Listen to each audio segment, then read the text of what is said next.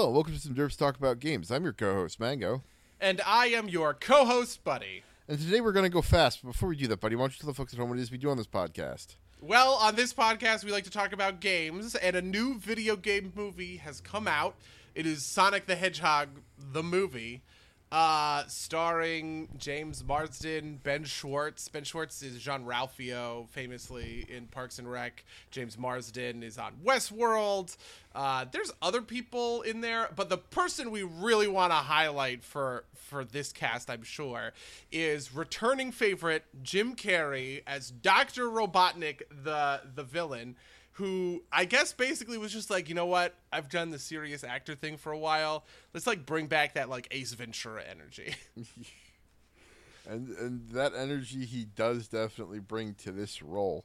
Uh, before we get too deep into it, Buddy, you want to give your spoiler-free impression of this movie? So my spoiler-free impression of this movie is that it like it sucks. And it sucks in a very bland, obvious like way, in that the bulk of the movie is a very like rote, typical family action comedy. You know, it's like a kids movie.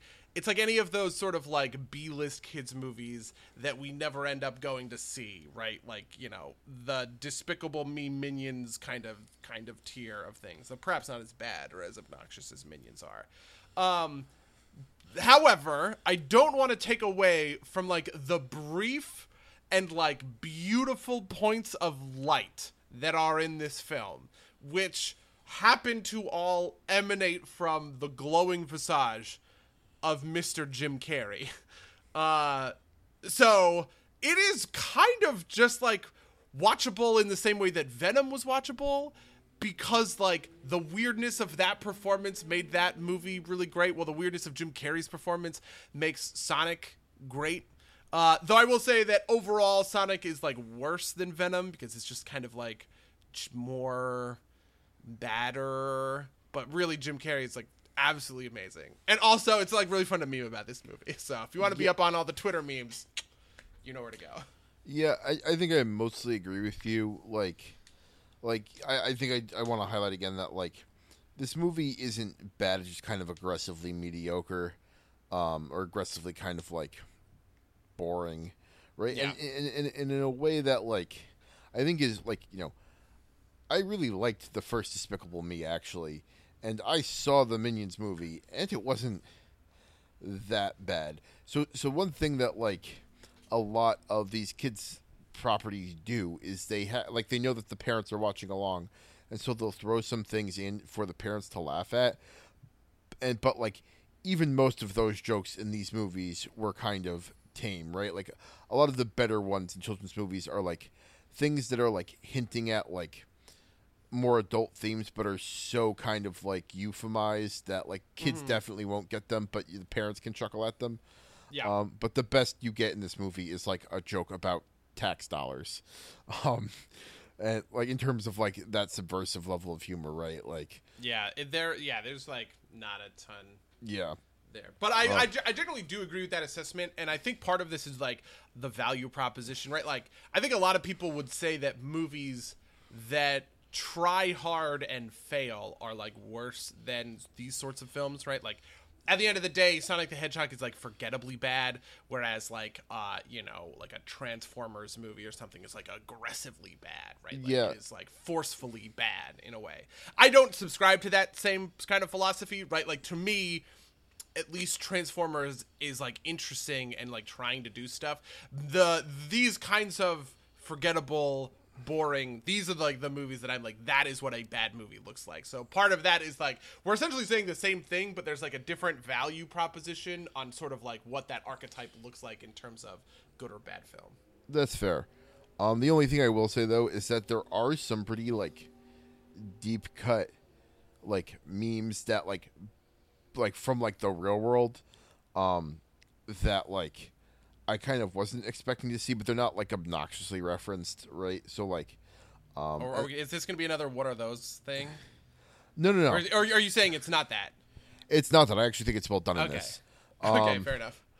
Uh, like, um, and like some of the, some of them are very simple, right? Like, You know, the name of the town that the main character lives in is Green Hills, right? Like, I thought that was, like, that's, like, just, like, kind of, like, very tame reference. But then there's stuff like fucking that Sonic cartoon drawing, like, like that hand-drawn crayon drawing that, like, was a meme on the internet, like, shows up in this film.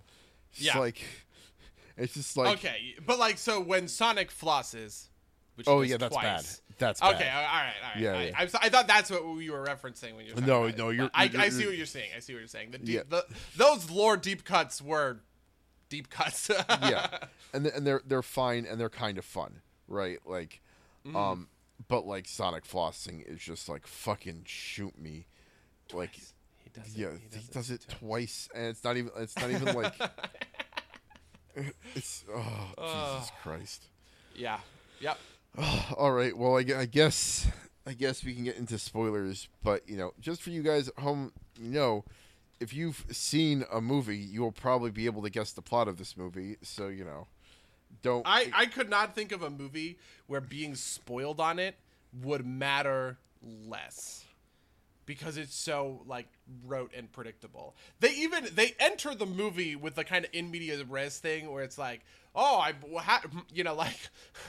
The uh, freeze frame.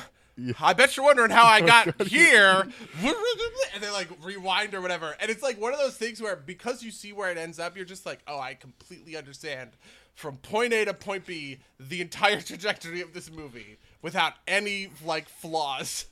Yeah, and and like th- just kind of like starting from that moment, right? Like th- this is your spoiler warning, whatever. If you want to go see it without being spoiled, go do that. But like starting at like that moment, like this is the first time in a very, very long time that I've say- seen the freeze frame. Well, I guess you're wondering how I got here. Played straight, right? Like, I know. I, I thought the exact same thing. I was like, oh my god, wow. I thought we were over this when like Robot Chicken made fun of this trope ten years ago, and like, right? Like, ah, like I would have, I would have bought it. Like it's, it is like the parody of the freeze frame. I. Bet you're wondering how I got here is like almost starting to get rote in its own way, right? Like we could go like two levels yeah. two levels deep on the parody if we wanted to. And yeah, like the parody walks the entire back, like it like comes around again. It, I feel this way. I mean, this is a tangent. I feel this way about people. The Super Bowl was recent. About people who like shit on like organized sports. Like there was a while where like making sports ball jokes, like good fucking touchdown in the right field, where you're just like. You know, laying it on that you don't understand the sport and you think sports are dumb. Like, there was a time when that was funny, and that time was also ten years ago. We yeah. have rounded the block. It's okay. You can, like, earnestly watch the Super Bowl, people, right? Like, it is the version of, like, that has not happened for the freeze frame thing yet. It was hokey as fuck. It also felt very done in post. This is one of the things, like, part of what makes the freeze frame thing work is that it's a way that you can kind of shake up your movie without shooting any new material because it's the same material. You already shot right. this, right? You're just pulling a clip of it and putting it in the beginning and then adding a voiceover. And I think that they did that in post. I think that they added because Sonic Sonic's voiceover comes in in the weirdest places. He talks a bunch in the beginning and then like a little tiny smattering like throughout like the middle and then a bunch at the end. And it's like you can tell that they were just like incredibly not confident in the setup for this movie.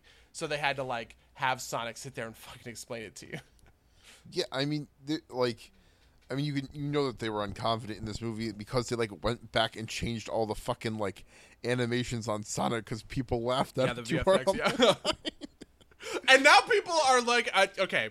I mean, honestly, I think the the cultural crater surrounding Sonic is honestly more interesting than, like, the movie itself. So I apologize if we dwell on some of this stuff. But, okay, I think... the funnier part of that is all the people making takes like, yeah, see, you listen to the gamers. The gamers will tell you to do oh it God. right, which is like, it was not earnest criticism from these people yelling about how the Sonic de- character design looks terrible. That was just memes. It was memes. People were making fun of you because it was terrible, right? Like, and so I, I it is, it's ridiculous. It is just all patently fucking ridiculous. It is It is ridiculous, but I, I do want to say that, like, I have been thoroughly enjoying, like, the other side of this, which is, like, people like making up stories about how terrible Sonic is and to go watch Birds of Prey instead, because like there's a, apparently these movies hate each other. I don't know. I don't think the the people. Oh my who worked god! On the I movies actually I also very much hate that because like okay, so Birds of Prey is an R-rated female-led action movie, and it has a much le- like a much reduced budget compared to like most like superhero fare, right? Like about seventy-five million dollars, which is like fairly cheap, right? Most superheroes can be a million or a hundred million plus.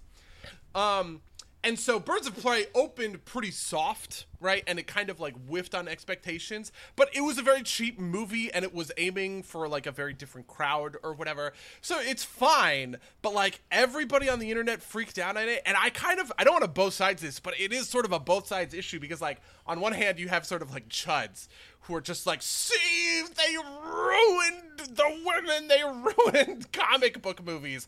But then you have people on the other side that's like, Birds of Prey is a smashing success. All of these chuds are so wrong. It's like, ah, it's really not true. It's like guys, very middle of the road, you guys. It could just have a normal, you know, like, we need to that's support, okay. We need to support Birds of Prey because it's the first female superhero movie. I know. Right? It's like, what the fuck? This is so... It's uh, it's ridiculous. It's just like, it is ridiculous.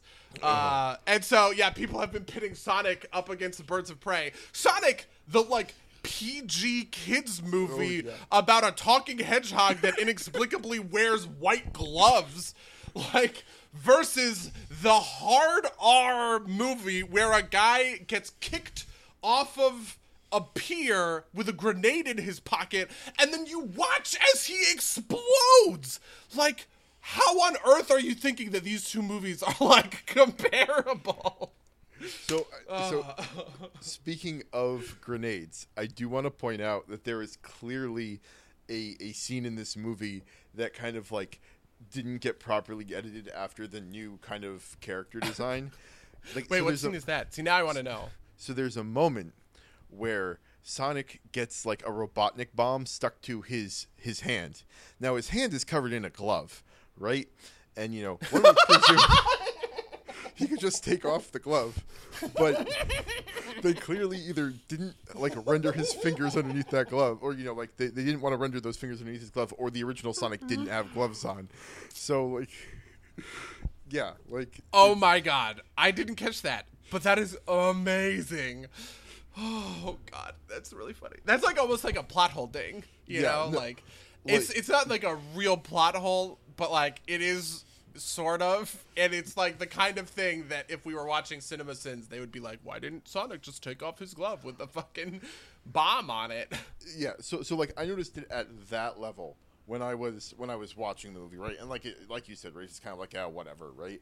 But then, um, uh, credit to Castle Super Beast Pat who pointed this out, which is like they clear this clearly didn't get solved because they had to do like some like it, there is probably it's a probably a V F X problem, right? Like yeah. that they didn't want to re-render the hand, or like they just didn't have the, the, the like you know it was built before the uh, the the transition happened. So, um, yeah, uh, I got yeah. the sense with the transition that what they did was they basically just pulled out all of the old. They like essentially kind of like updated the model in the way yeah. that like WoW would like update a character. You know, like you would take the old. Classic blocky human texture and you say okay we're replacing all these textures with like good high poly textures or whatever. I think that's exactly what they did. Yeah um and you know like they wouldn't have been able to like shoot new footage where t- Sonic takes off a glove because the original footage didn't have that.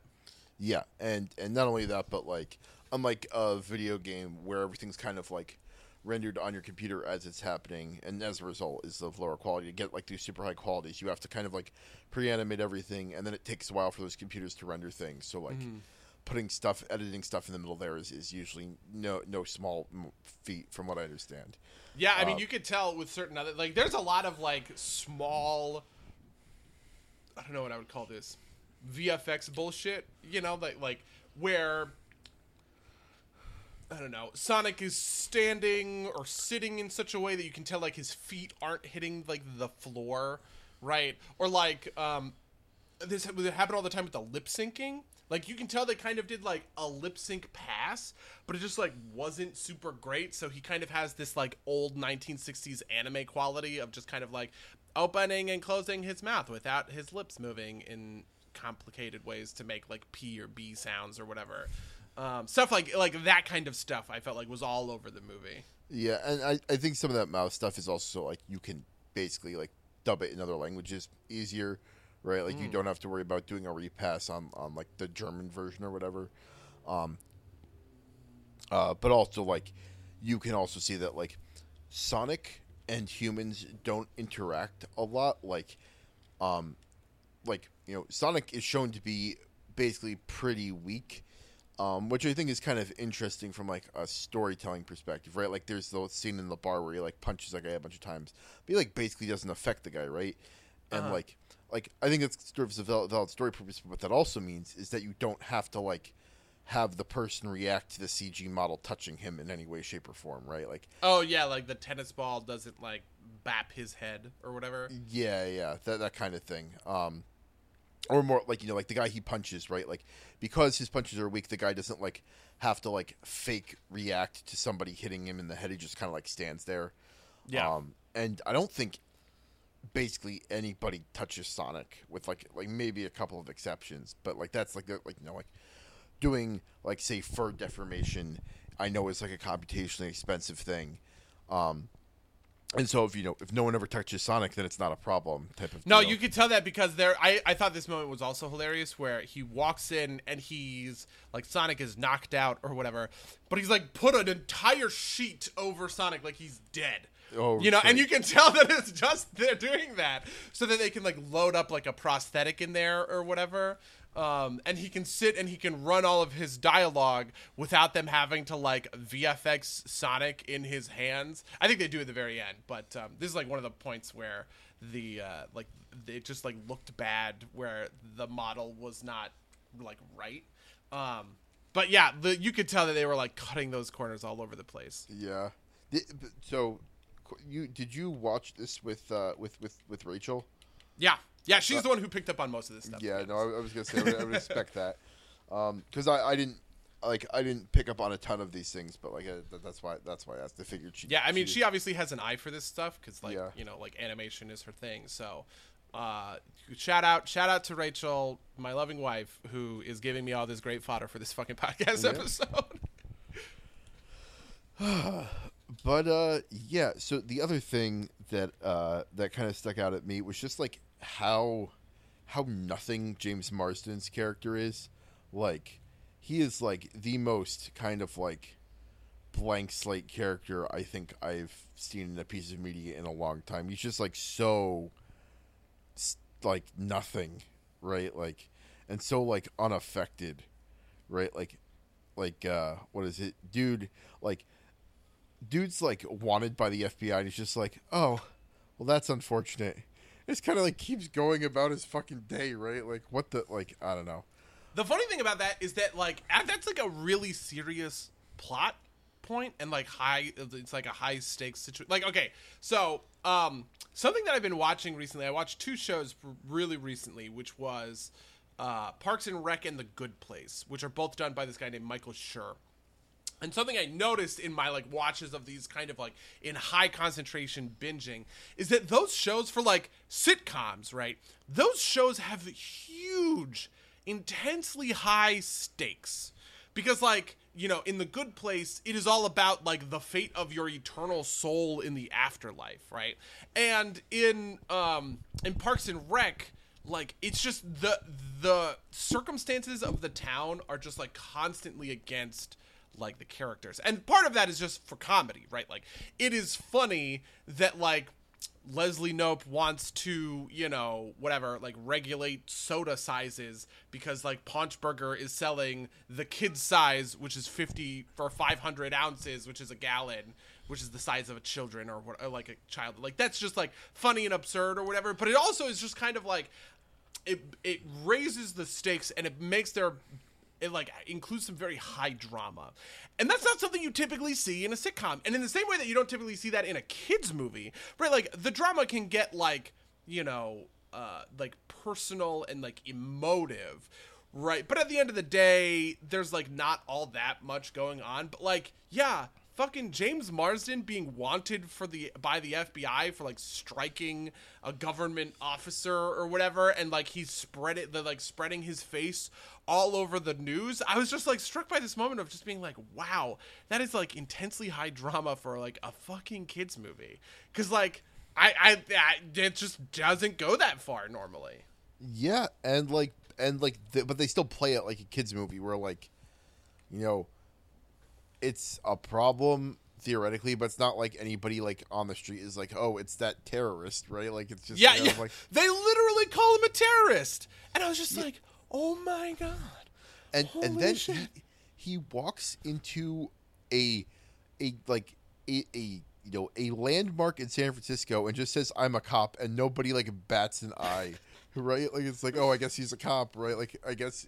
He doesn't look like that terrorist we saw on T V. Yeah, I mean, this is just part of where, like, the movie is, like, lazy oh, yeah. and bad, right? Yeah. Like, you know, obviously he's being recognized all over the place as this, like, crazy terrorist or whatever. Um, but, like, the one moment where he conveniently needs to not be recognized, he's not recognized. Uh, yeah, especially in the in the landmark in San Francisco. Yeah. Um, uh, you know, and just, but, like, you know, like kid movie logic, right? Like, you know. When and then when they go up to go the elevator in that landmark, they like he's like, yes, I have a child in the bag and it's not mine, and the child is like, I can't breathe, and the people are just like, whoa, I guess I better walk away. And, and like, never, yeah, that was. I mean, to be honest with you, that stuff is kind of like legitimately funny in like the absurd Tom Hardy yeah, Venom sure. sort of way, where it's just like, and the the, the punchline is sort of not. That Sonic says, I can't breathe, and like these people think that there's a child in the bag. The punchline is that the people just walk away with like disconcerted looks on their face. Yeah. Yeah. And you know, and that, that's fine. It just like kind of like it works weirdly in with kind of like the rest, the rest of the movie, which is, you know, it's, it's just kind of like whatever, right? Like this is directly before Robotnik shows up on the roof anyway. So it's not like it's a big deal. Yeah, well, uh, so we should talk about Robotnik because he's obviously the best part of this. Just whole, he's sure. just such a he's such a fucking mood.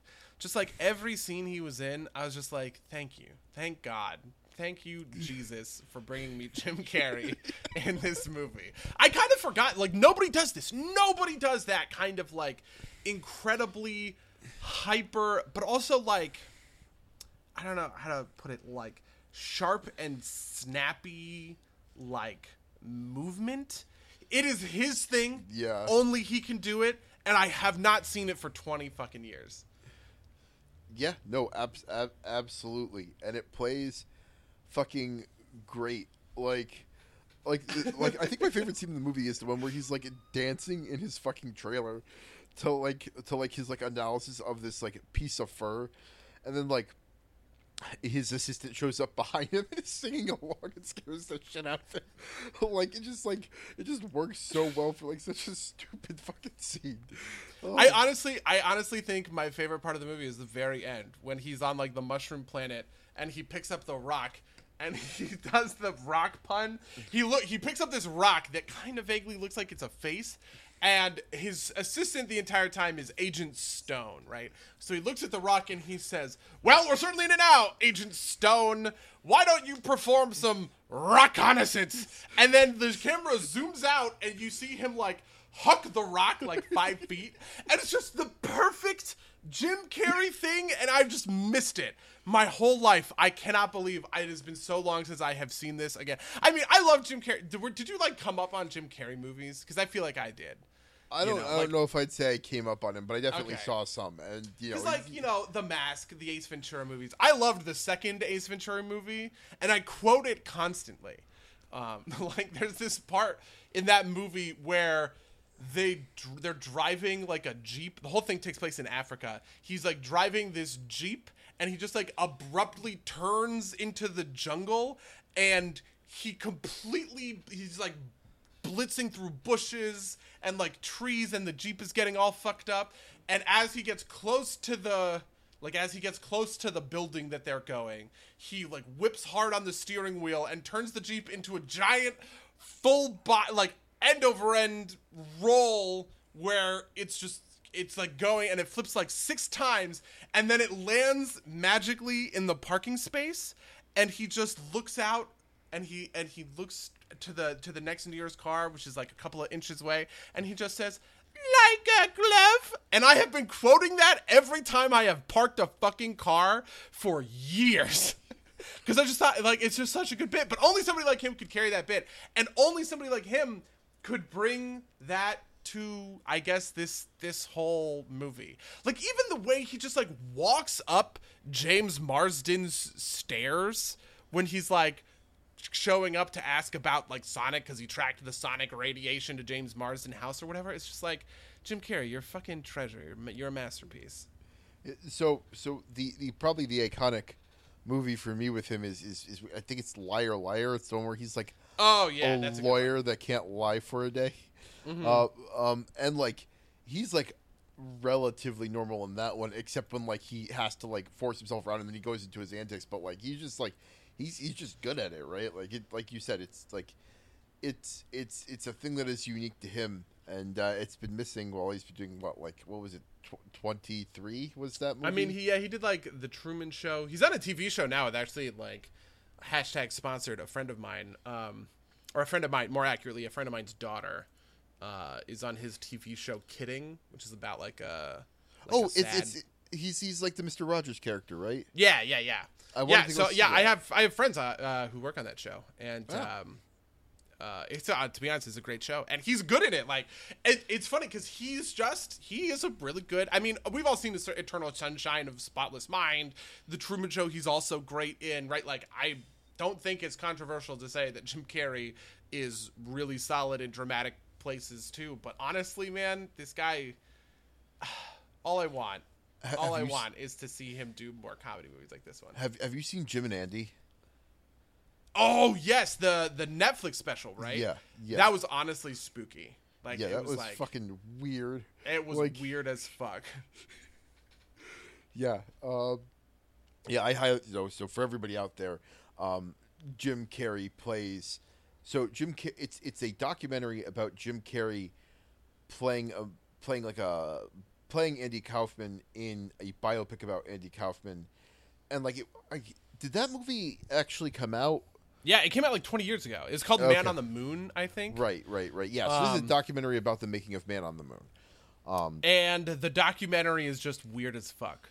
Yeah, it, because they like I think he hired the documentary crew to like follow like like that was part of it too, right? It's like he like he knew there wanted to be a doc, he he wanted to make a documentary about the experience, and like Jim Carrey's basically method acting is just like so absurd, right? Like you had like Andy Kaufman's family like crying because they thought they got like another day with Andy, right? But then like it's, it's just like fucking I, I that was that was the moment where I was just like, oh my oh my god. Like, because like you could tell these people had reached a real and like profound catharsis, right? And I was just like, but that's Jim Carrey, you guys. Like, like, guys, haven't you ever seen Ace Ventura? Come on. Like, that's Jim Carrey, dude. And, like, I don't want to, like, shit on their, you know, like, I don't want to shit on their, like, moment of deep emotional, like, truth or whatever. Uh, but, yeah, that was, whoa, what a, yeah. what a doc. What a documentary. Yeah, yeah. Uh, but, uh, uh, uh yeah, sorry. I, I, I lost my train of thought. No worries. Um, yeah, the funny one of the funny thing about uh, Jim Carrey is that I, for the longest time, associated him with S N L because, like, he also was on a sketch comedy show, and I always think like I thought of S N L as being like that or whatever.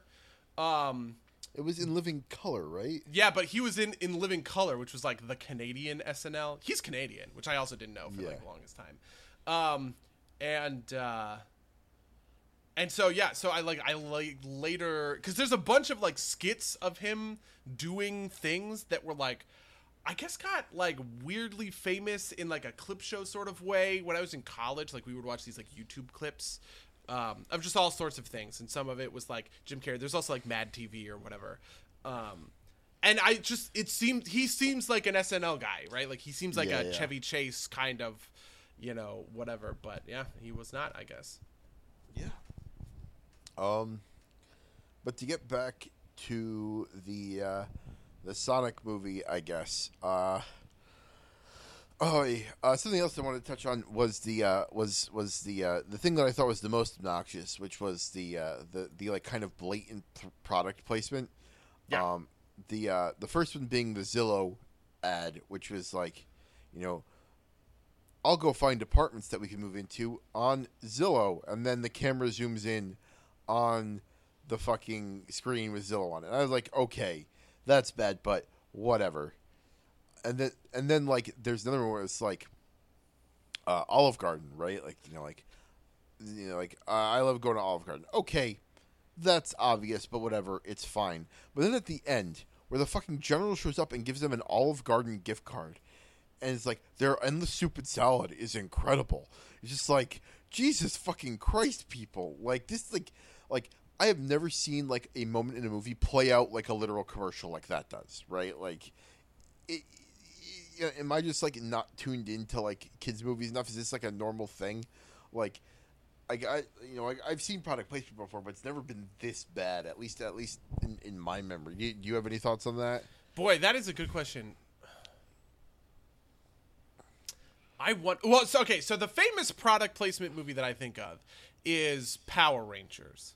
Um, one of the things about the Power Rangers movie, okay, so one of the things about Haim Saban, who's the guy that like owns Power Rangers, he understands that Power Rangers is like this gigantic cash cow, but he's like an intense miser, and the guy's a billionaire. He's like an intense miser about his money, right? Like, he shipped Power Rangers to New Zealand because like hiring New Zealand actors and just having all of the Power Rangers inexplicably, inexplicably have New Zealand accents was just, like, so much cheaper than, like, you know, shooting it in the States or whatever else, right?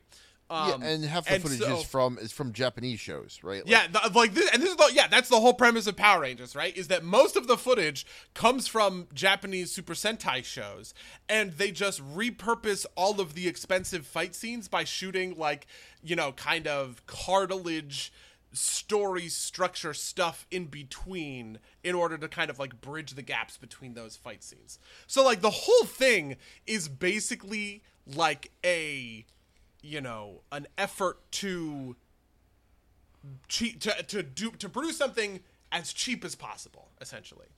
Um, and so what he did with the Power Rangers movie, when it was starting to just cost like a regular ass movie, is he was like, nope, you know what? We're selling out. And he sold, uh, he, he asked for a bunch of product placement money from Krispy Kreme.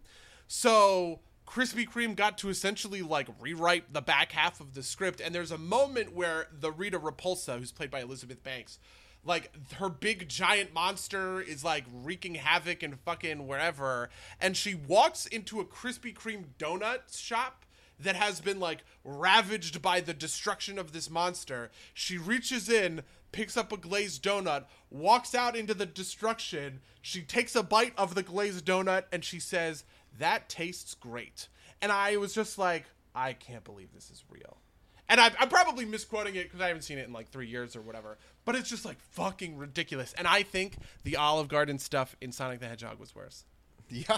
No. It, yeah. It, it, it, like, to be fair, like to to to give it a little bit of credit, at least it's played like a lame gift, right? At least he's not like, this is the greatest thing I've ever received. You know, it, it's at least that self-effacing. But like, you know, uh, are do you, do you know what unlimited breadsticks like slash are unlimited breadsticks? Oh yeah, the, oh my god, I am. I there was a while where I got really obsessed with it because people have all these theories that it's like real or that it's fake, right? Yeah, like whether or not it's a hail corporate or not. Yeah, so like on its face, unlimited breadsticks looks like it's a it's a subreddit that celebrates the fact that Olive Garden has unlimited breadsticks, right? And then but in a very very meme-y way, right? Like, right, like, but like in a way that like, it wants to pretend that it's like corporate marketing speak. Like, oh, try out the new delicious, you know, salted garlic breadsticks come coming soon to an Olive Garden near you or whatever. That just like feels like an ad read, right? But like, is that satire?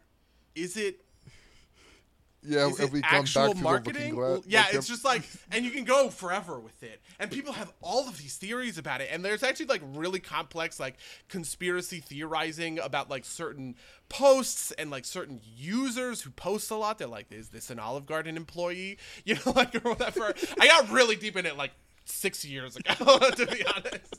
Because like there was just a really somebody made like a compilation thread of just like all of the proof that this one person was secretly an Olive Garden employee whose only job was to post to unlimited breadsticks. And it's just like, okay, well, how do you how do you know this person isn't just memes? Do you know what I mean? Like maybe somebody out there is just spending conveniently eight hours every day from nine to five Eastern, like posting in this subreddit, incredibly blatant marketing speak or whatever. Like maybe that's just what they do for the fucking laws. Yeah, like they're, they're doing it specifically so you think that they're an Olive Garden employee, even though they're yeah, not. Yeah, and there's just no way to know. There's like no way to get to the other side of it. I mean, there's like a bunch of these like, do you know like Lake City Quiet Pills? No, I'm not familiar with that. Okay, well, so, wow, really? Uh, so Lake City Quiet Pills is like another famous Reddit conspiracy theory. Um, the that one is that there's like a private subreddit called like our Lake City Quiet Pills, and there's like a really prominent Reddit user who's like associated. There's like a YouTube video and all this stuff or whatever. But essentially, like what it boils down to is that there is probably a, a subreddit that has now been deleted, but like was around for a long time.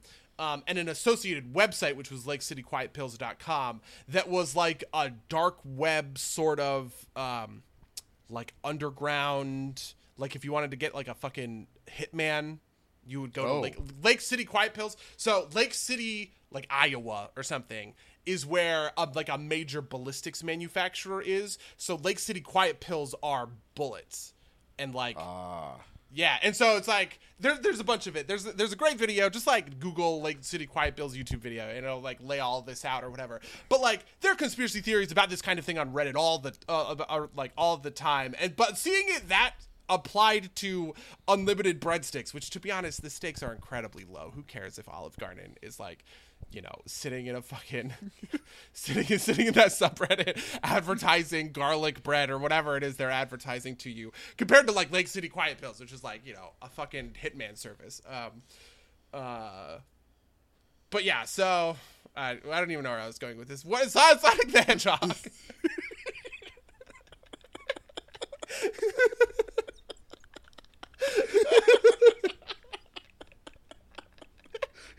I don't know how he got here. I don't know how he got here. Anyway, so, yeah, so in Sonic the Hedgehog, they keep turning to the camera, essentially, and saying, go to Olive Garden. And it's, like, really blatant and obvious. What, what that That's it. That's the point. Yeah. Next, next tweet.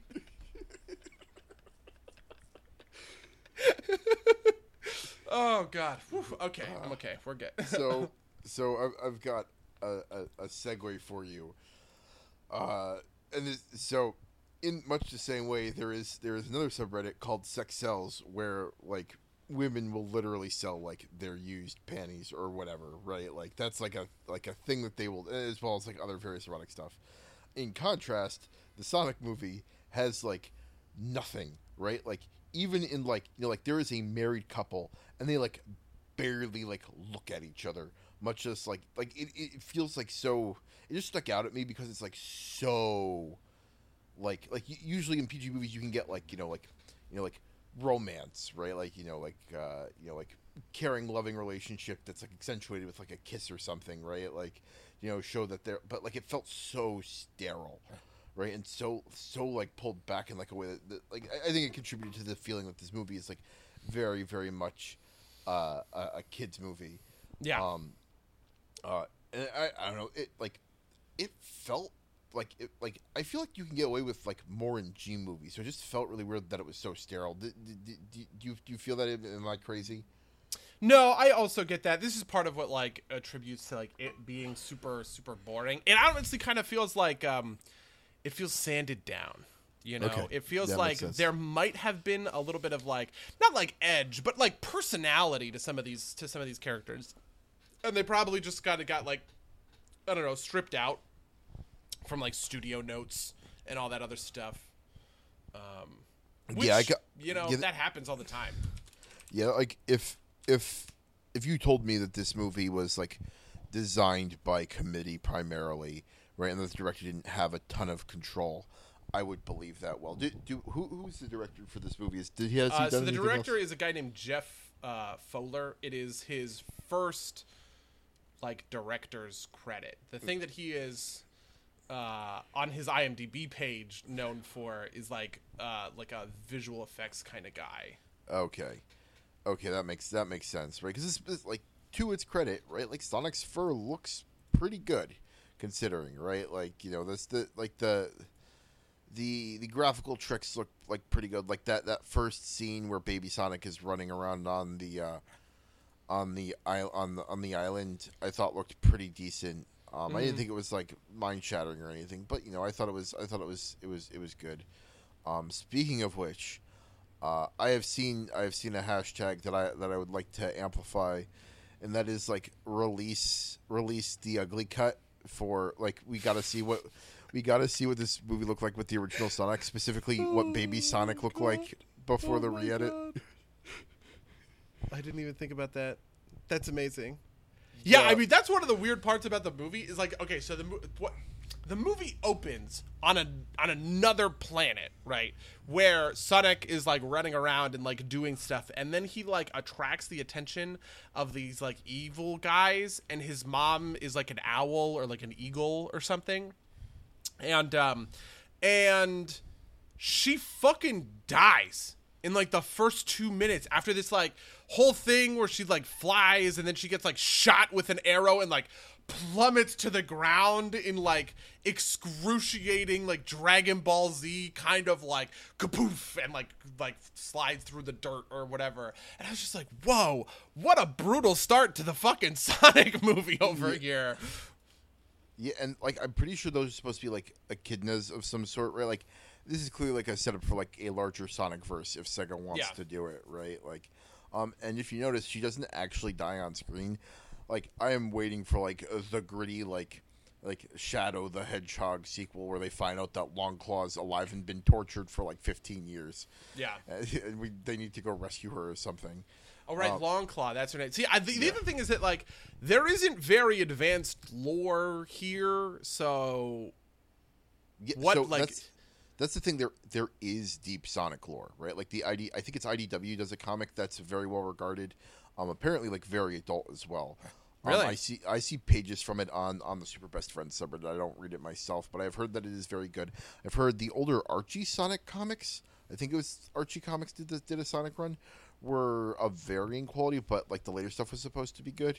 Yeah, I mean, um, I D W is also like people who do Transformers, which is also like apparently amazing. Like the Transformers comics are like super, super good or whatever. But yeah, but like, you know, in general, the movie doesn't really care all that much yeah, yeah. about like Sonic's like video. Like the rings are there. You know, Doctor Robotnik is obviously there. And then, like, the the small little things will get mentioned, right? Like Green Hills or whatever, you know, which is, yeah. like, the Green Hills zone. Um, but but of the lore that we got, most of it comes from this opening, like, sequence. Where it literally looks like the Green Hills zone, right? Like, yeah. inc- including, like, the choppy sort of, like, pixelized square things that are in those mountains. Um, yeah. So, yeah.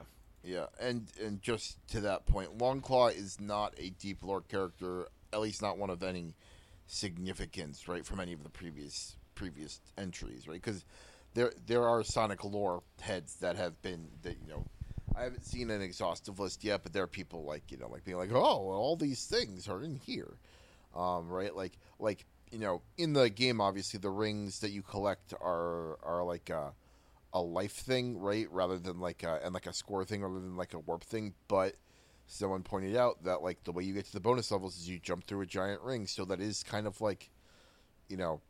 Oh, yeah. I didn't yeah. actually think about that. I also thought the rings yeah. were, were weird. Yeah. Um, but that actually makes a certain amount of sense. Wow. Okay, actually, I guess the Sonic lore or like the Sonic deep cuts are realer than I gave credit for.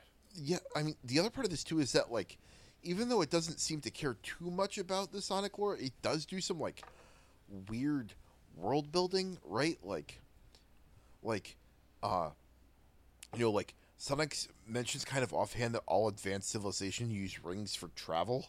Like, like what, like what does the rest of this world look like, right? Like, mm-hmm. that there, that like, not only are there other civilizations, but like Sonic knows enough about them to know that everybody uses rings to do interdimensional travel. And he has um, a huge number of rings, right? Like, yeah. he has a bunch of them in that little sack or whatever of his. Yeah, like, uh, like it's not a plot point that he's going to run out of them, which I assume will will be a thing in, like, you know, Sonic seven, yeah. Rise of fucking, the, you know, Big the Cat or whatever.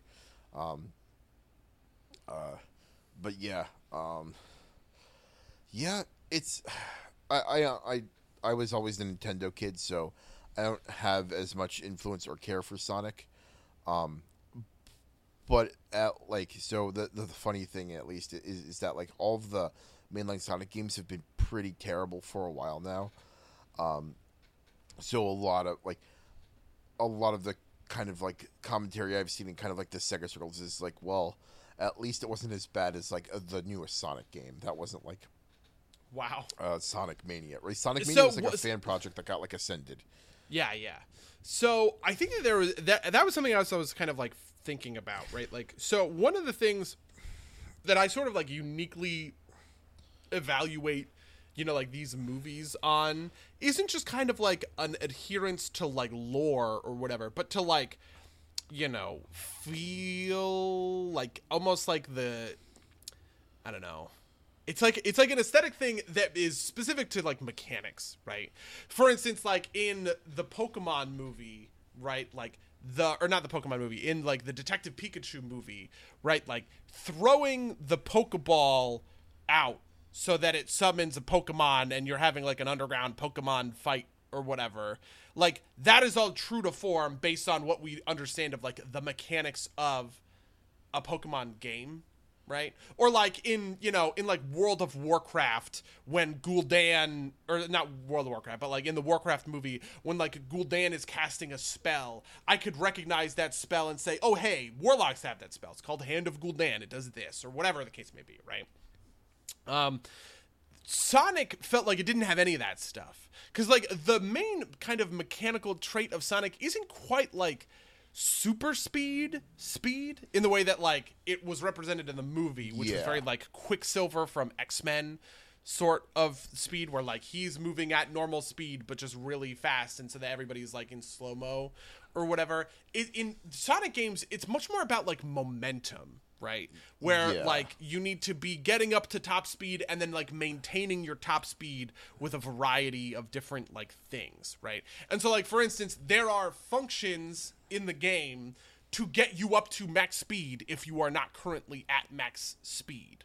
So, you know, you get hit by a thing, you lose all of your rings, you collect a bunch of them up, and then you go hit like the bumpers or whatever, and immediately you're getting to, ba- to max speed. The point there is not like being, you know what I mean? Like it, it's not about like going fast. It's about like the balance and, and the twitch kind of like, can you deal with these things as they pop up in an instantaneous sort of like twitch reaction way? And so like Sonic slowing everything down to do the Quicksilver thing like three fucking times, it felt like he did that, um, just felt like really off brand from that sort of like mechanics perspective. Do you know what I mean? Yeah. Also like kind of in that same vein, he's not usually that fast. Um, although I, I, I bet you that's the type of thing that shifts with the author in terms of, I got, like I said, I haven't read the I D W stuff, but I could see that like, that's the sort of thing I could see like shifting with the author, like other comics do. But, um, the other part of that was at least kind of like annoying to me, um, was that like, he does it three times, but not when James Marsden goes to shoot him with the tranquilizer dart. Right. Like, I noticed that one too, actually. Uh, that was another one where I was like, uh, what, what's up? What's up, bud? Yeah. Like, I don't know, I, I, you know, that's like a common kids' movies thing, right? Like, where, um, where like the powers will work that way until they don't. Yeah. Um, I mean, even know, just like that, like somebody gets wanged in the head with a shovel and then they get knocked out and brought into another thing, and they're like, ah. Yeah. Like yeah, that's, yeah. you know, every yeah. really my point is everything about that is trite. Yeah. Yeah. Yeah. Um, and you know, like. so I generally like those scenes. Um, like I, I was a big fan of the Quicksilver one, um, set to I think it was Sweet Dreams in, uh, one Apocalypse? Of the I think it was Apocalypse, right? Like Apocalypse I, you know, was the one that I think was Sweet Dreams. Yeah, yeah, and, you know, it wasn't a great movie, but it was still a great, a fun scene, right? Like, um, these like were okay, but they were a little bit slapstick and like, or they were a lot slapstick actually. Is probably the better way to put it. Just kind of like whatever, right? Like. And it doesn't feel, I don't know, it didn't feel right to me. But, uh, you know, but yes, I definitely agree with you that the feel doesn't, like, the mechanical feel, for lack of a better term, doesn't seem to to, to match up. Um, also, especially since, like, apparently the big thing is, like, he can generate electricity from himself, which also isn't, like, a real thing, right? Like, yeah, see, I thought that w- there was, like, a moment when they were, like, fighting the tank. Where he did the thing, which is like the the Sonic thing, right? Like it's in Smash Brothers, yeah, the, right? The spin Where, dash, yeah. Yeah, the spin dash, exactly. Um, and I was like, oh, that's that's it, right? They do this whole thing with the tank, which, by the way, I, so I thought I thought almost all the action here was just garbage. Um, but yeah. The little gimmick of the tank breaking up into being a smaller tank each time it got destroyed, I thought was fucking hilarious, and I laughed my ass off. But anyway, so he did that, and I was like, oh, that's it. He's unlocked spin dashing, right, as part of this thing, and that's how he's going to, like, you know, beat Robotnik or whatever. But they were just like, no, we're just going to keep repeating this, like, plot point over and over again. Or this, like, yeah. this like, you know, s- s- slow slow time thing. Yeah. So, so, so minor point. So Sonic does this thing where he gives people, like, stupid nicknames, right? Like, he gives, uh, like, he, he calls James Marsden's character Donut Lord. He calls his wife Pretzel Lady, right? Like, and I assume that that was a way for them to kind of, like, figure out how you call Robotnik Eggman. But I don't remember them actually establishing, like, him make giving Robotnik that nick- nickname. No, he does. He does. And he calls okay. it. And the weird thing is, I don't even know why Robotnik is called Eggman in, like, real Sonic lore. Um, but in the movie, it's because he references the robots are like eggs. Oh, and he's okay. like, oh, you know, he, the weird thing is that he knows he's named Robotnik. He's like, I'm going to stop you, Doctor Robotnik, and your white flying eggs. So I'm going to stop you, Eggman. And I was like, what? Why didn't he fucking say it like twice like that? That's dumb. But uh, who knows? I guess he's doing yeah, like well, the I Donald mean, Trump thing of like giving his like opponents shitty nicknames or something. He's trying to like demoralize Doctor Robotnik by calling him Eggman. I I like I think like I think this is like I think it's like a bad uh, Watsonian explanation to justify the the Doyleist view, which is like he has both of these names in the lore, so we have to figure out. Um, you have you have. They have to figure out a way to like get both names in, in a way that like so that the fans can clap, right? Like type of yeah. deal. Yeah, uh, yeah. I guess that yeah that makes a certain amount of sense. All right, well we're coming up on, on the hour, so I want to ask the question: Is this where does this stand in the ever expanding pantheon of video game adaptation movies? Uh, for you. Weirdly enough, I think. That it might be like near the top, like, like it's decently competently done, which is like far better than ninety-five percent of video game movies, right? Like, I mean, so on like kind of like a, a more objective scale, I think it's near the top. I think, you know, like we've talked about how like Warcraft was kind of fine. Um, Uh, I don't think it's my favorite one to watch, which is definitely Mortal Kombat, which is absolutely terrible, but in, like, a fun enough way that you can make fun of it. Yeah. Um, and enjoy it from that perspective. But, like, you know, beat the fucking pants off of, like, that Assassin's Creed movie garbage that we watched. Um, what other... Um, I guess the Tomb Raider movies are generally pretty okay, so maybe not, like, maybe those beat it out. What, what do you think? I, so my, my top video game movie has always been Warcraft, mostly because it does that thing where it tries really hard, and I give it a lot of points for that. And most other video game movies I find like fairly middling. There are some that like I like. Like I really, we did a whole podcast on this. Like I really liked Assassin's Creed, but I don't think Assassin's Creed is very good. Um, I don't know. I mean, Detective Pikachu is also right up there with Warcraft. I I remember feeling yeah, with those two movies they were about the same, right, in my in my head. Um, and I feel like this one also kind of wanted to be Detective Pikachu in a way, but it was just like, it was like, I don't know. It was just like copied and copied and copied. It's like the fifth Photoshop or photocopier version of Detective Pikachu. Um, I don't know. It's probably not. It's probably not anywhere close to like the top five or what, it, it, like it, of video game adaptations. And I think it marks a very terrible video adaptation, video game adaptation trend, which is I don't like the sort of like I, I kind of think that if you're gonna do a Sonic movie, if you're gonna do a Mario movie, if you're gonna do any of these kinds of like very like cartoony movies, you should do them animated, right? Like just animate the whole like the whole thing and put Sonic in his weird ass fucking Pixar Sonic world that's like weird and has different rules than everything else, and his supporting cast should be Tails and Knuckles. It shouldn't be, you know, I don't know, fucking James Marsden, aka Plank of Wood. yeah yeah I think I can agree with that. Like yeah no I, I definitely think that Detective Pikachu was better. Like Detective Pikachu like hit these points where like, you know, it was it was good without being like it, it was it was a good kids movie without being like obnoxious about it like this movie is, without being like boring, if that makes sense. Okay okay yeah, I get that. Like, it has, like, some of those more adult things that make it, like, enjoyable to watch as, like, not a kid. Whereas this movie really doesn't have a lot of those except for Jim Carrey. Yeah, yeah, I feel that. Oh, God. I can't believe... I can't believe we did a whole cast in the fucking Sonic movie. I remember thinking when I was walking into it, I was like, I bet this is gonna suck and there's gonna be, like, fucking nothing to talk about. Um, but no, apparently there is a lot to talk about in the Sonic movie. Yeah, well, we, we, we got distracted with, like, conspiracy theories about hitmen, so you know. Um, I do want to point out that apparently in the deep Sonic lore, Doctor Robotnik and Doctor Eggman are, like... so in, in the deep Sonic Mobius lore, Mobius is the world they inhabit, there's a Doctor Robotnik who is, like, the a, a pure evil kind of bad guy. Right, and then he gets defeated.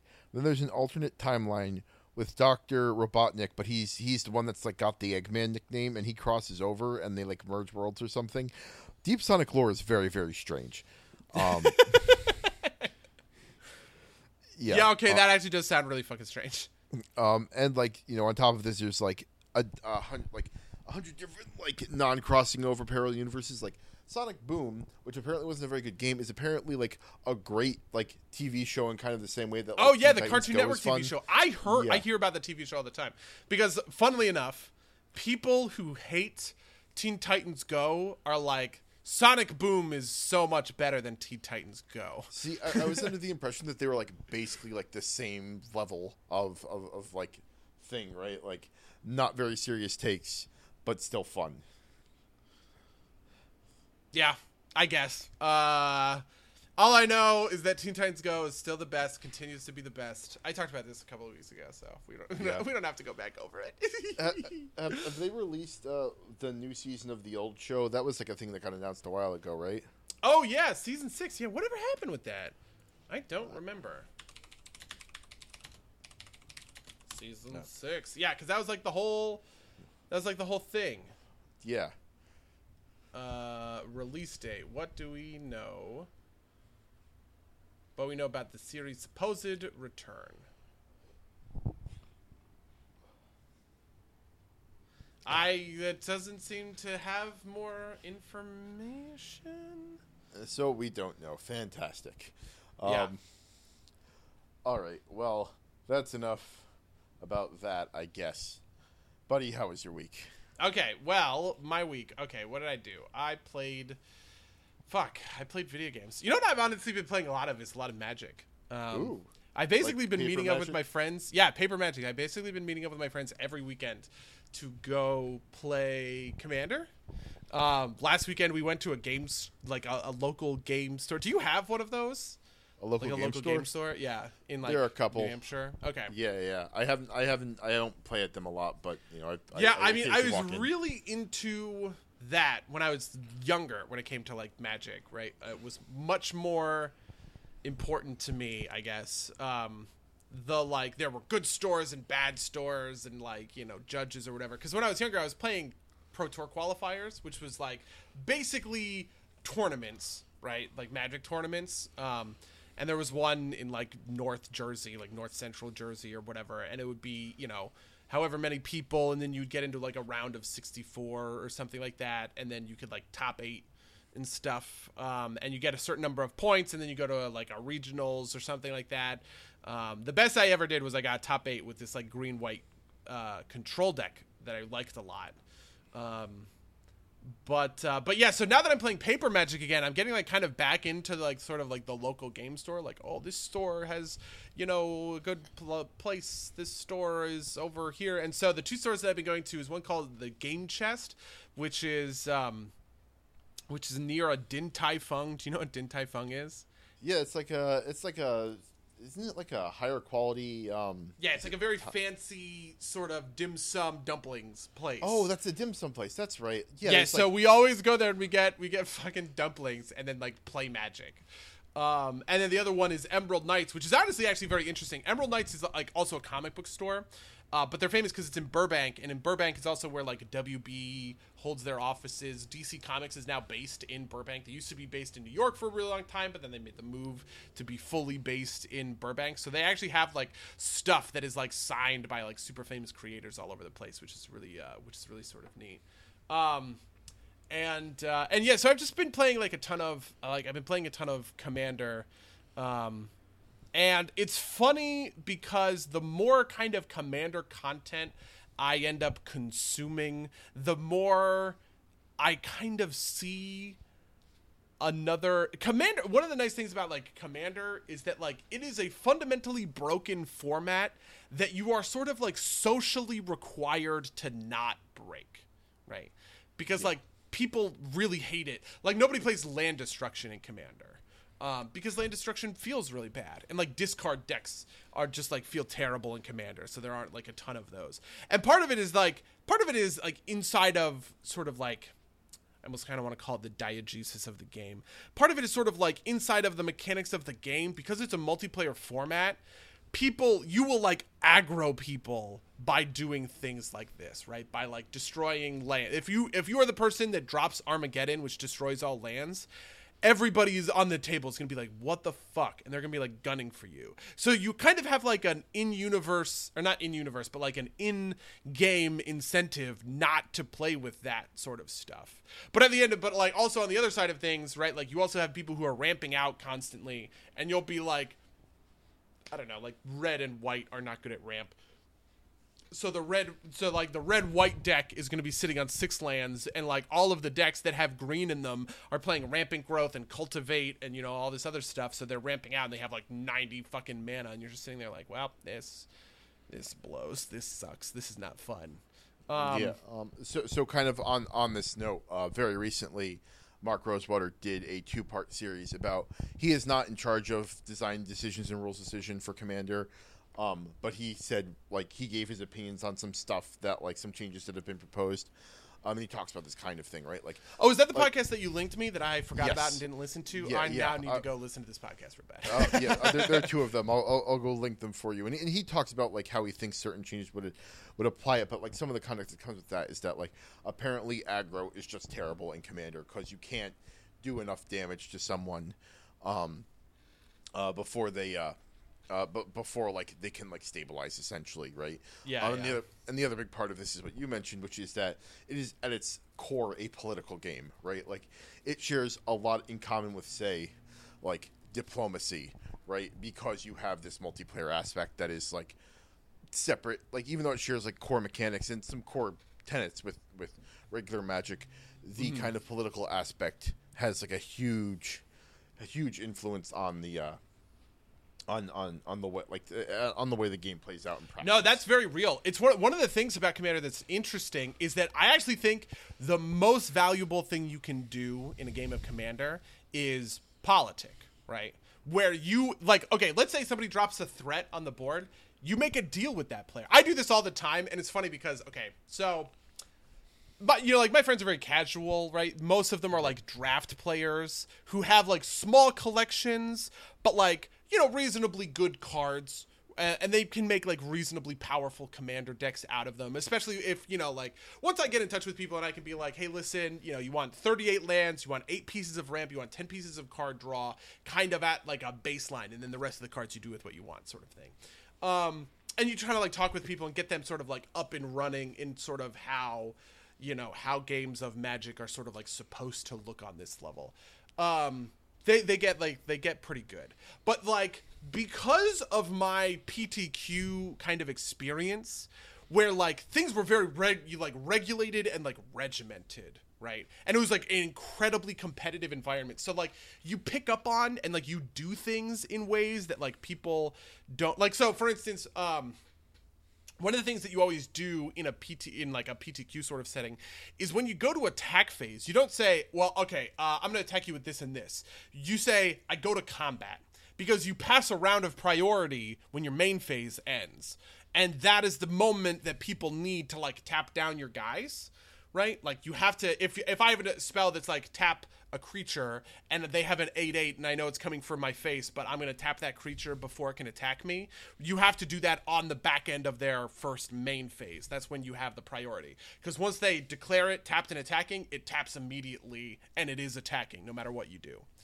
Um, and so like that sort of thing, and there's a bunch of that kind of stuff, right? Like on your end step, I do this, this, and this, right? Or like upkeep triggers happening in this way. I have a lot of stuff, and like I'm a very Johnny player, so I like getting like c- like complex stack trigger things. It's like, oh, okay, I'm gonna put this on the stack, then this on the stack, then this on the stack. So I'm gonna resolve one, two, three, and then I'm gonna maintain priority, put this back on the stack. You know, like that kind of stuff.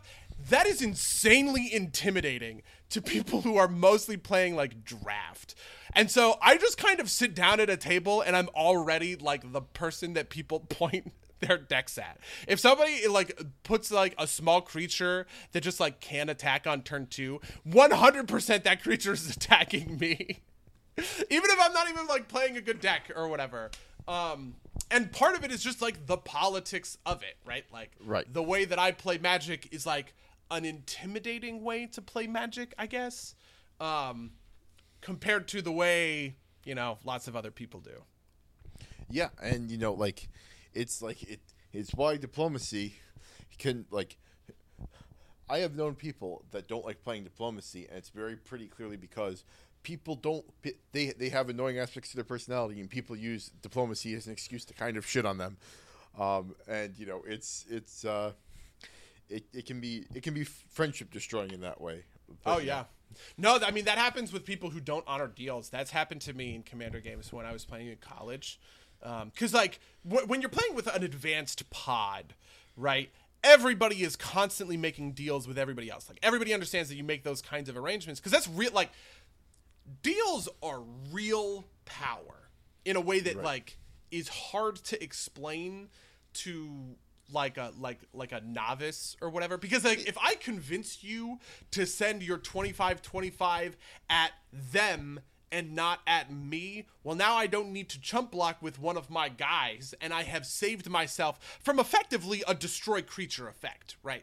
Like um, uh, imagine a world where there is no politics and that creature comes at me, and then a world with politics where it doesn't. The difference between those From from my perspective, is that dec- destroy creatures effect. So there's effectively a, a separate spell that is being cast on my creature, and I was able to counter that spell, and all of that is just politics, right? And that's something yeah, well, that people don't have a... You're, you're describing basically political capital as, as a resource, which is right, like, exactly. But people don't think about that in terms yeah. of Magic, right? Like you think yeah. of you you think of cards, right? You think of like boards and stuff like that. Um, And so what'll happen is, like, if you're an advanced pod, everybody's constantly making deals with everybody else. It's like, okay, I won't counter this thing, but you can't point that creature at me. Okay, fine. So that creature comes into play, and it's, like, hitting my opponents or whatever.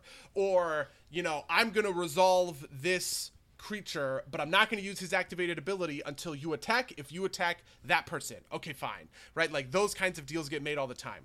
When someone in an advanced pod makes a deal and then breaks it, especially under, like, lawyerly pretenses, and one of the people in my old pod was, you know, pre-law, so he loved doing this kind of bullshit, it, like, really rocks the foundation of, like, your friendships with these people, right? Like, you make a deal with somebody, they're like, uh, I won't counter your thing if, you know, you let me untap with whatever. And they're like, okay, fine. Then you untap with all of your shit, and then on the upkeep, they do so- they like destroy the creature. And it's like, well, obviously I wanted to do more with it than just like fucking, but it's like, ah, well, you said you just wanted to untap with it. Yeah, well, untap with it is code for I get to use it. It goes, I play the card, it goes around, it loses summoning sickness, and I get to use it on my turn. I didn't get to use it on my turn. And you have these arguments with people, right? Like these these incredibly like heated, real arguments with real passion and emotion behind them about like the politics of the game.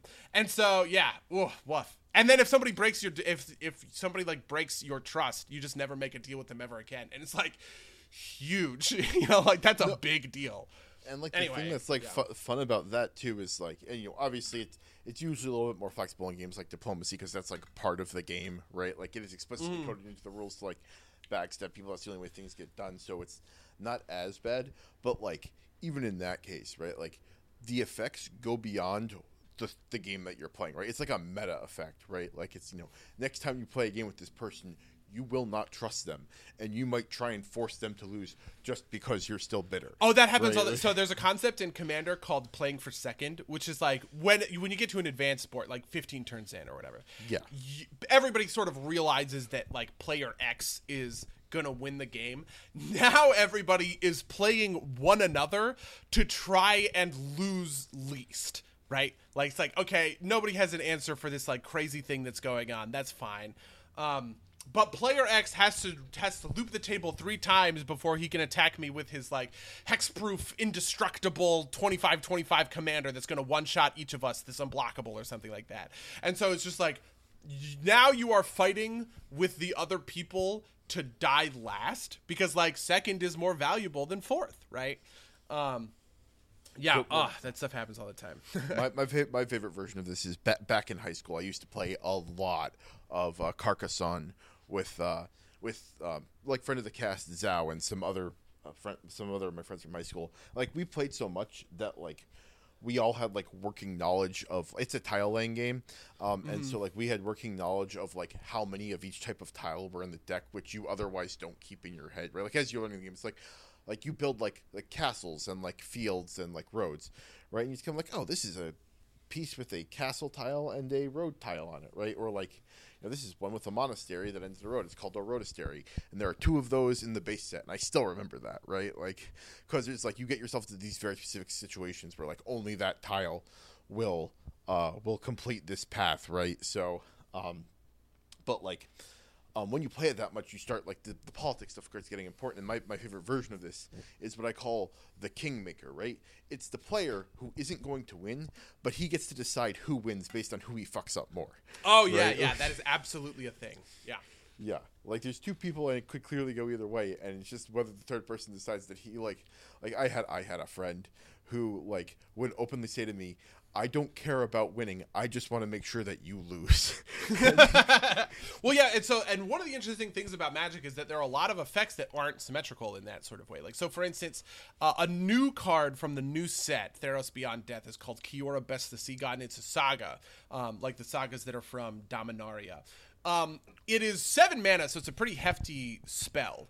But um, the, the sagas go one, two, three. Uh, first, it makes an eight eight Kraken with hexproof, then it taps down uh, all an opponent's non non-land permanents they don't untap on their untap step, um, and the third thing it does is you gain control of a permanent or whatever. And in a game where I was playing with some of my friends, right, people all read that card and kind of implicitly read the second phase where it's like you know, target opponent, tap all non-land permanents target opponent controls. Those permanents don't untap on their next untap step, right?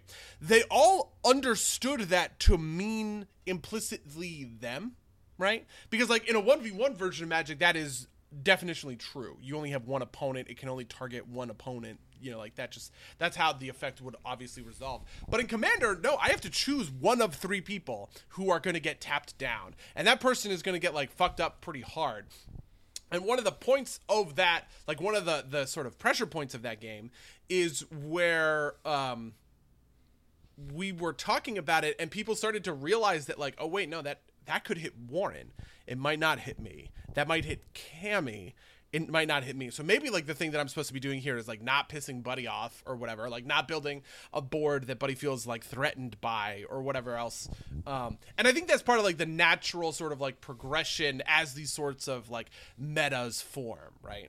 We're in a place now where, like, I'm probably going to enter every... Do you know what the archenemy is? Have I explained that on the cast before? No, I don't think you have. Uh, Archenemy is the format of Magic, which is three v one. Um, there is the like a player's deck, and then there's what's called the Archenemy deck. And the Archenemy deck is like a, uh, it's basically a spell that auto casts on the Archenemy, which is the one. On the Archenemy's upkeep, he flips the top card of that deck, and it does a thing. And it might be like destroy a land for each of your opponents, or put down two extra. You like you can search your library for two extra land cards, put it into play. It's stuff that like helps. Like balance out the imbalance of a three v one format like that.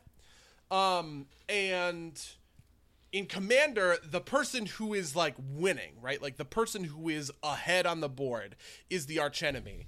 And because we're in a position where like, I'm kind of the expert player in the room. I like, I have the best understanding of the rules and right. Like, you know, I have the most experience playing the game and everything like that. I kind of walk into every game as the archenemy, but over time, that's actually probably going to end up changing depending on like the other folks that we're playing with and what their, you know, like, and what their cards look like and what their sort of decks look like. I didn't even have a very great win rate for the archenemy, though this weekend I did go two and oh, big, uh, big yikes. Um, uh, But like yeah, there is you, like you are truly a masterful player, Buddy. I will give you your the kudos that you so so greatly deserve. Thank you, I really appreciate it. Well, so I have a couple of different decks, and like some of my decks are like kind of more explicitly powerful than others. Fair um, enough. And in one of and on the on the second game, I probably should have lost, but Rachel didn't attack me when I was like really weak and kind of like let me stabilize. Um, and it was like a whole thing or whatever. Ooh, but, ooh, is, uh, is, is is is this like? You know, wife politics. You didn't attack him because he's your husband. No, the people that are bloodiest, the the two bloodiest players are me and Rachel because we go after each other. I think Rachel's deck, which is okay, so it's uh, so my deck is Yuriko, which is a blue black ninjas deck, which is like, uh, Yuriko is great because one, she generates a lot of board control. Two, she's insanely cheap. Um, and three, she's a very resilient commander, right? Um, the thing is, is that in Commander, every time your commander dies, you have to pay two more mana to bring them out. But because Yuriko can use what's called ninjutsu from the command zone, um, Yuriko always comes out for two mana. Right, essentially. As long as I have a creature that is unblocked and attacking, Yuriko pops out at two mana and her effect kind of like hits. And then her effect draws me cards, drains my opponents for like life or whatever, and I'm in blue and black, which are powerful colors. Rachel's deck, which is like diametrically opposed to this, is a white, red, green tokens deck. And her commander... um he's a two five for five mana. He comes into play and puts a four four Rhino into play. And then he has an attack trigger that says that when he attacks, you populate a creature token and put it into play tapped and attacking. What populate does is you, you select one of your creature tokens and you just put in a, a copy of it. And that token essentially enters with haste, right? So Girard comes down on turn five, no ramp, right? Like, let's just assume no ramp has taken place. Girard comes down on turn five, and then on turn ten... Or on, I'm sorry, on turn six, he's attacking you with ten power because he's attacking you essentially with two four four rhinos and himself for two mana. The rhinos also have trample, which fucking blows. Um, most games where I'm playing Yuriko and Rachel's playing Gired, I am sending Yuriko at her face because I think Gired is like incredibly strong and he runs away with games really easily because he can just like populate all these fucking tokens and get these huge boards kind of out of nowhere. So like Yuriko is fast and kind of aggressive. It's funny that Mark Rosewater says that like aggro doesn't work, because I actually think of Yuriko as a very aggro, very tempo deck. Um, and and so, yeah, so there is no collusion. We just fucking, we go for the throat every time. Uh, the one thing that was happening is that I was at seven life, which is really low, and then Cammy was at like fifty some odd life, which is obviously like very high. So Rachel had, you know, about fifteen power on the board, and she was like, you know what, I want to chunk Cammy's life total while I have an opportunity, because she's like, she's got a lot of life right now, and that's bad. Um, which, you know, that's a fair decision, but she would have won the game if she had attacked into me. Um, I think. I don't remember if I had an answer or not. Yeah, well, that's... Anyway, that's what I've been doing this week. I can't believe we've spent twenty minutes on this. I just... Commander Commander's great. I'm really having a lot of fun with it. Um, it's funny because... Yeah. Uh, The I continue to hold fast that regular Magic fucking blows. Uh, I was watching uh, a Magic the Gathering arena stream, and I was like, God, this fucking sucks. Uh, but uh, but yeah, yeah. So um, what have you been up to? Tell me all about. Tell me all about it. Tell me about your week. All right. So uh, well, it's been like a week and a half uh, because we forgot to record because we're idiots. We're, um, yeah, we're really good at this. Yeah, Meg is actually recording from his hotel room during Mardi Gras. In New Orleans, New Orleans. Yeah. yeah. Um, so you know, I, I, you know what? I'll start. I'll start from the back then, just to kind of highlight that today I went to the New Orleans City Park and went to the sculpture garden there and the botanical garden there, and all of those things are gorgeous, and I highly recommend them to anybody out there in the area who like lives near New Orleans or like you know is here on vacation. Check those things out. Um, the park is free. The sculpture garden is free. The botanical garden is like eight dollars. Um, Um, but if you are a resident of Louisiana, apparently it's free on Wednesdays. Mm-hmm. But they're all they're all delightful. They're all great. Um, I highly recommend them. Um, uh, moving backwards into things we usually talk about, um, all this week I have been playing less Destiny, and I've been playing a bunch of Apex Legends with a friend of the cast, Monic, and sometimes X and sometimes Junkey. Um, That's a weird thing. I've seen a lot more people playing Apex Le- Legends recently. Yeah, um, I don't. I think this the, the the season the new season just started. They added a new legend. His name is Revenant. Um, he's like an assassin type. He's like, mm. if Pathfinder's the nice robot, Revenant's the mean robot. Um, he's just like kind of a dick in his voice lines, right? Like, like I'm not thanking you for that. Brr, I just I feel so bad every time I play him, so I don't play him very much. But uh, um, he's a cool character. I know he's a character. Um, but you know the game is. As compelling as it ever was, is I guess the way I'm going to put it. Um, you know, it's got less, say, aim assist than uh, than uh, Destiny. So, like, as good as I feel playing that game, I don't feel it as much here because I'm like, I miss a bunch, right? I miss a bunch more than I do in Destiny. Um, and so I've taken to actually, like, at the start of every day I play, I do, like, uh, fifteen minutes of freaking shooting drills because I'm like, I want to hit people with my gun, um, which feels, like, very try-hard to me, but it's like, eh. If I want to win the game, I want to win the game, I guess, right? Yeah, geez, wow. Yeah. Um, and, you know, it's not a ton of time, but it's like, oh, I just got to make sure that, like, I can flick, you know, I can, like, you know, move the mouse to somebody else, make the t- hit and come back. And, you know, I've seen my shooting ability improve, so it definitely works. Um, uh, and I would recommend looking up some drills online and doing, like I said, fifteen minutes a day isn't that much, and you can improve your shooting game. Um, uh, but, yeah, it's it's a lot of fun. Um, they did some. This is the last time we played. They've made some, made some balance changes. Like, uh, the Devotion light machine gun is now a crate weapon instead of an energy weapon. There's a couple new weapons, um, on the field. Um, but it's it's still it's still a fun game. It's still very intense. Um, I think our group is still kind of figuring out the right way to play because we're used to we played a lot of P U B G back in the day. Um, which is like two years, I guess, ago at this point, which isn't that far far away, but you know. Honestly, it is funny because like that does feel like very recent, yeah. Right? Like the whole P U B G battle royale phenomenon. I actually kind of feel like P U B G sort of like lost out. Uh, yeah, yeah. Well, it's it's it's so it doesn't have like the kids playing it, which is what Fortnite has. Yeah, no, exactly. And then I feel like all the serious people moved to Apex. Yeah, I, I think that's. I think it's also because it's it's free, right? Like you get a built-in base. P U B G still costs thirty bucks, I think. Mm-hmm. Um, um, and I think we're used to playing P U B G, which you can play a lot slower, right? Like characters don't move as fast.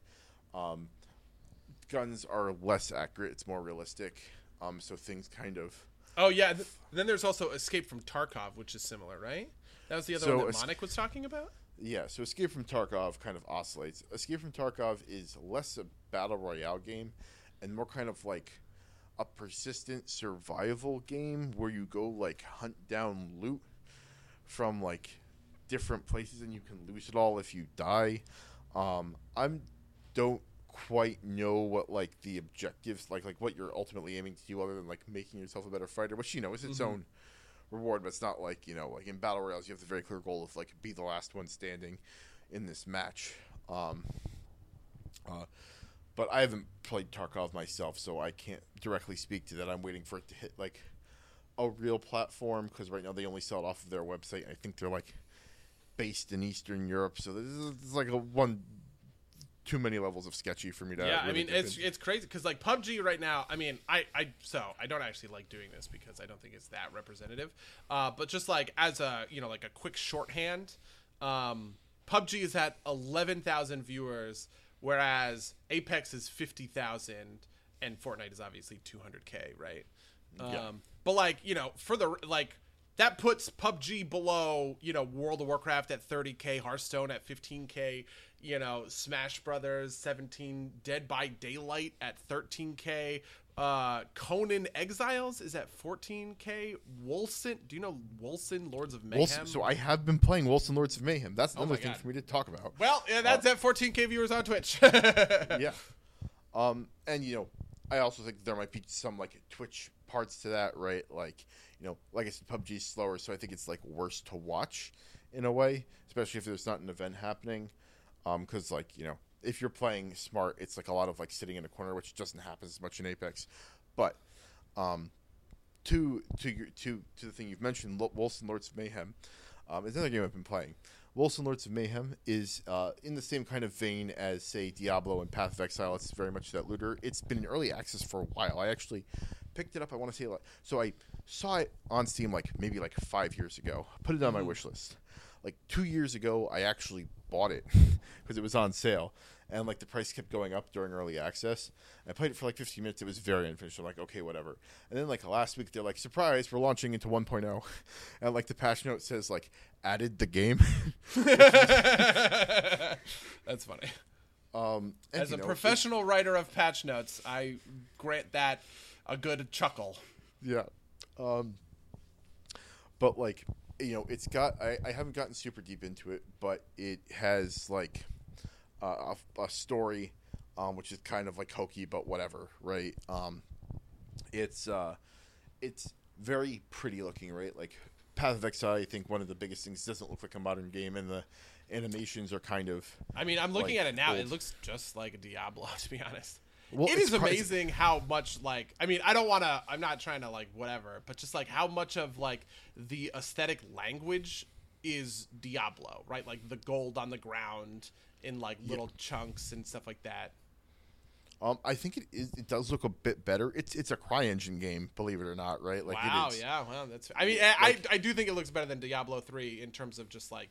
Aesthetics like graphics, right? Yeah, but but you're right. Style wise, it does very much hit Diablo. Like the three. U I looks exactly like yeah. Diablo. The character sheet looks exactly like Diablo. Um, so the inventory is also everything is two blocks, kind of, or uh, almost. You know, it, it's got like similar inventory sizing to Diablo.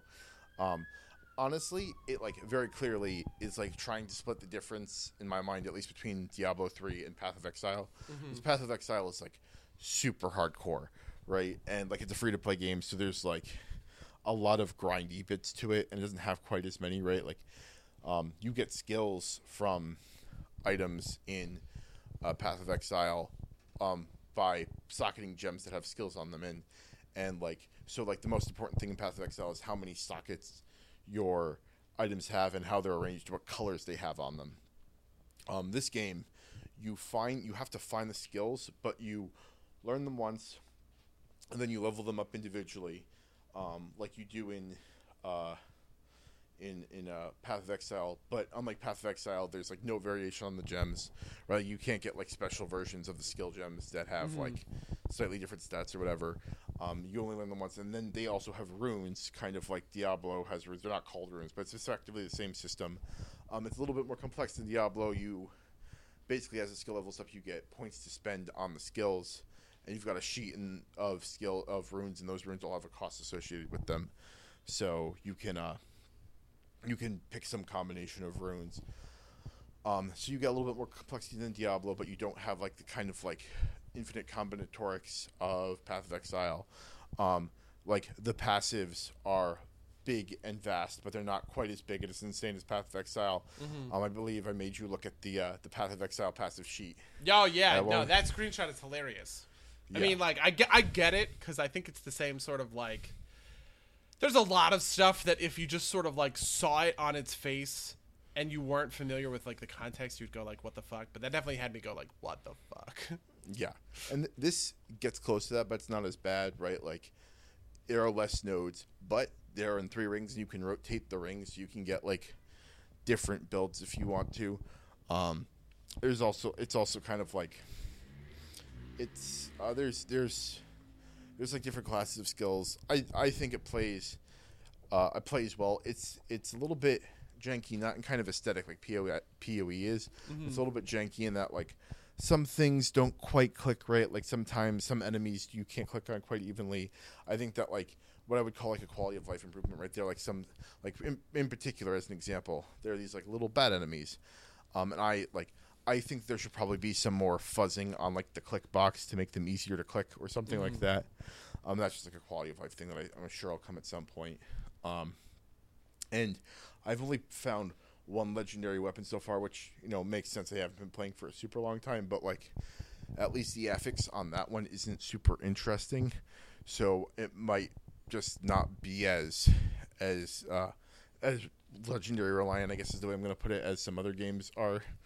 Um, like it's like Diablo is, but you know, mm-hmm. um, it's still fun. It's still compelling. Like I want to give it more time. I have seen peaks of things towards the end game that imply that it opens up a lot in certain ways. Like there's, a, I think there's like a town building aspect towards the end of it. Um, but like I said, I haven't gotten there yet. But uh, yeah, it's a super fun game. I highly recommend it uh, for anybody who likes that genre of game. It's kind of like clicking and running things over. Um, another thing is that like there are no assigned classes. It's free form, so like you give yourself points, but like uh, like skill points. But like you know, I'm using a basically a pistol and a one-handed weapon as my weapon loadout. But you can do two-handed. There's like a magic set of things, and there are, some of the skills are locked to certain weapon classes. But like it's fairly flexible. Um, and it's it's a little bit more open than. Uh, than other games, so like it's not as quite as open, I don't think, as Path of Exile, but it's definitely more open than say uh, than Diablo. So um, if you've got, it's like only thirty bucks, so uh, give it a shot if you're into that kind of thing. Um, only other thing I want to mention before we get out of here is uh, I played some more uh, Pathfinder two over last weekend. Oh, nice. Uh, yeah, which is um, I'm enjoying the system a lot. Um, I don't think it's perfect, but I'm definitely looking forward to putting more time into it. My character is hit level two, and I'm going to become a Hell Knight Armiger, so I'm excited for that. Um, yeah, and like I think the three-action economy works really well. Um, I think Paizo's module, like our, our my my D M is basically like running the module straight out of the book, at least at the moment, because he's he hasn't D M'd in a while. And we're kind of like, okay, whatever. I definitely think that like those those things aren't as powerful. As as good home done content, but you know, still fun. It's still early, so uh, nothing but positive thoughts so far on that. Um, but I think that's everything for my week, buddy. Do you have anything else you want to talk about with your week? Before no, we I think I've got all of it. All right. Well, in that case, if you'd like to write to us and tell us what you think about uh, Sonic the Hedgehog the movie or any of the other things we talked about on this podcast, like where we can buy Hitman. You can reach us at some derps play games at gmail dot com or podcast at some derps play games dot com. I should probably note that you probably shouldn't. We're not actually looking for Hitman, so don't do that. Don't don't hire Hitman. Um, if you would like to, uh, I guess, come and say hi to us, we'll both be at PAX East in a couple weeks. So that's you know. True. I will be at booth two three zero three six at uh, the Indie Mega booth, promoting Gone Viral and Relic Hunter Zero remakes. We have two demos for both of those games that are PAX, uh, like the PAX East demos, and they're fucking fantastic. Uh, I mean, I'll definitely stop by and check them out. Um, and I might give you some, some shit, but you know, uh, you are going to be working, so you know, don't I, Nobody listens to this podcast, so it's not important, but I think it goes on to that you shouldn't go harass somebody too much. Um, uh, but definitely go play his company's games. Uh, uh, and then, uh, you know, all the other stuff, Twitter, Patreon, subscribe, comment, whatever. Um, uh, buddy, do you have anything else you want to promote? I have nothing else I'm looking to promote. In that case, until next time, dear listeners. Until next time, loyal listeners.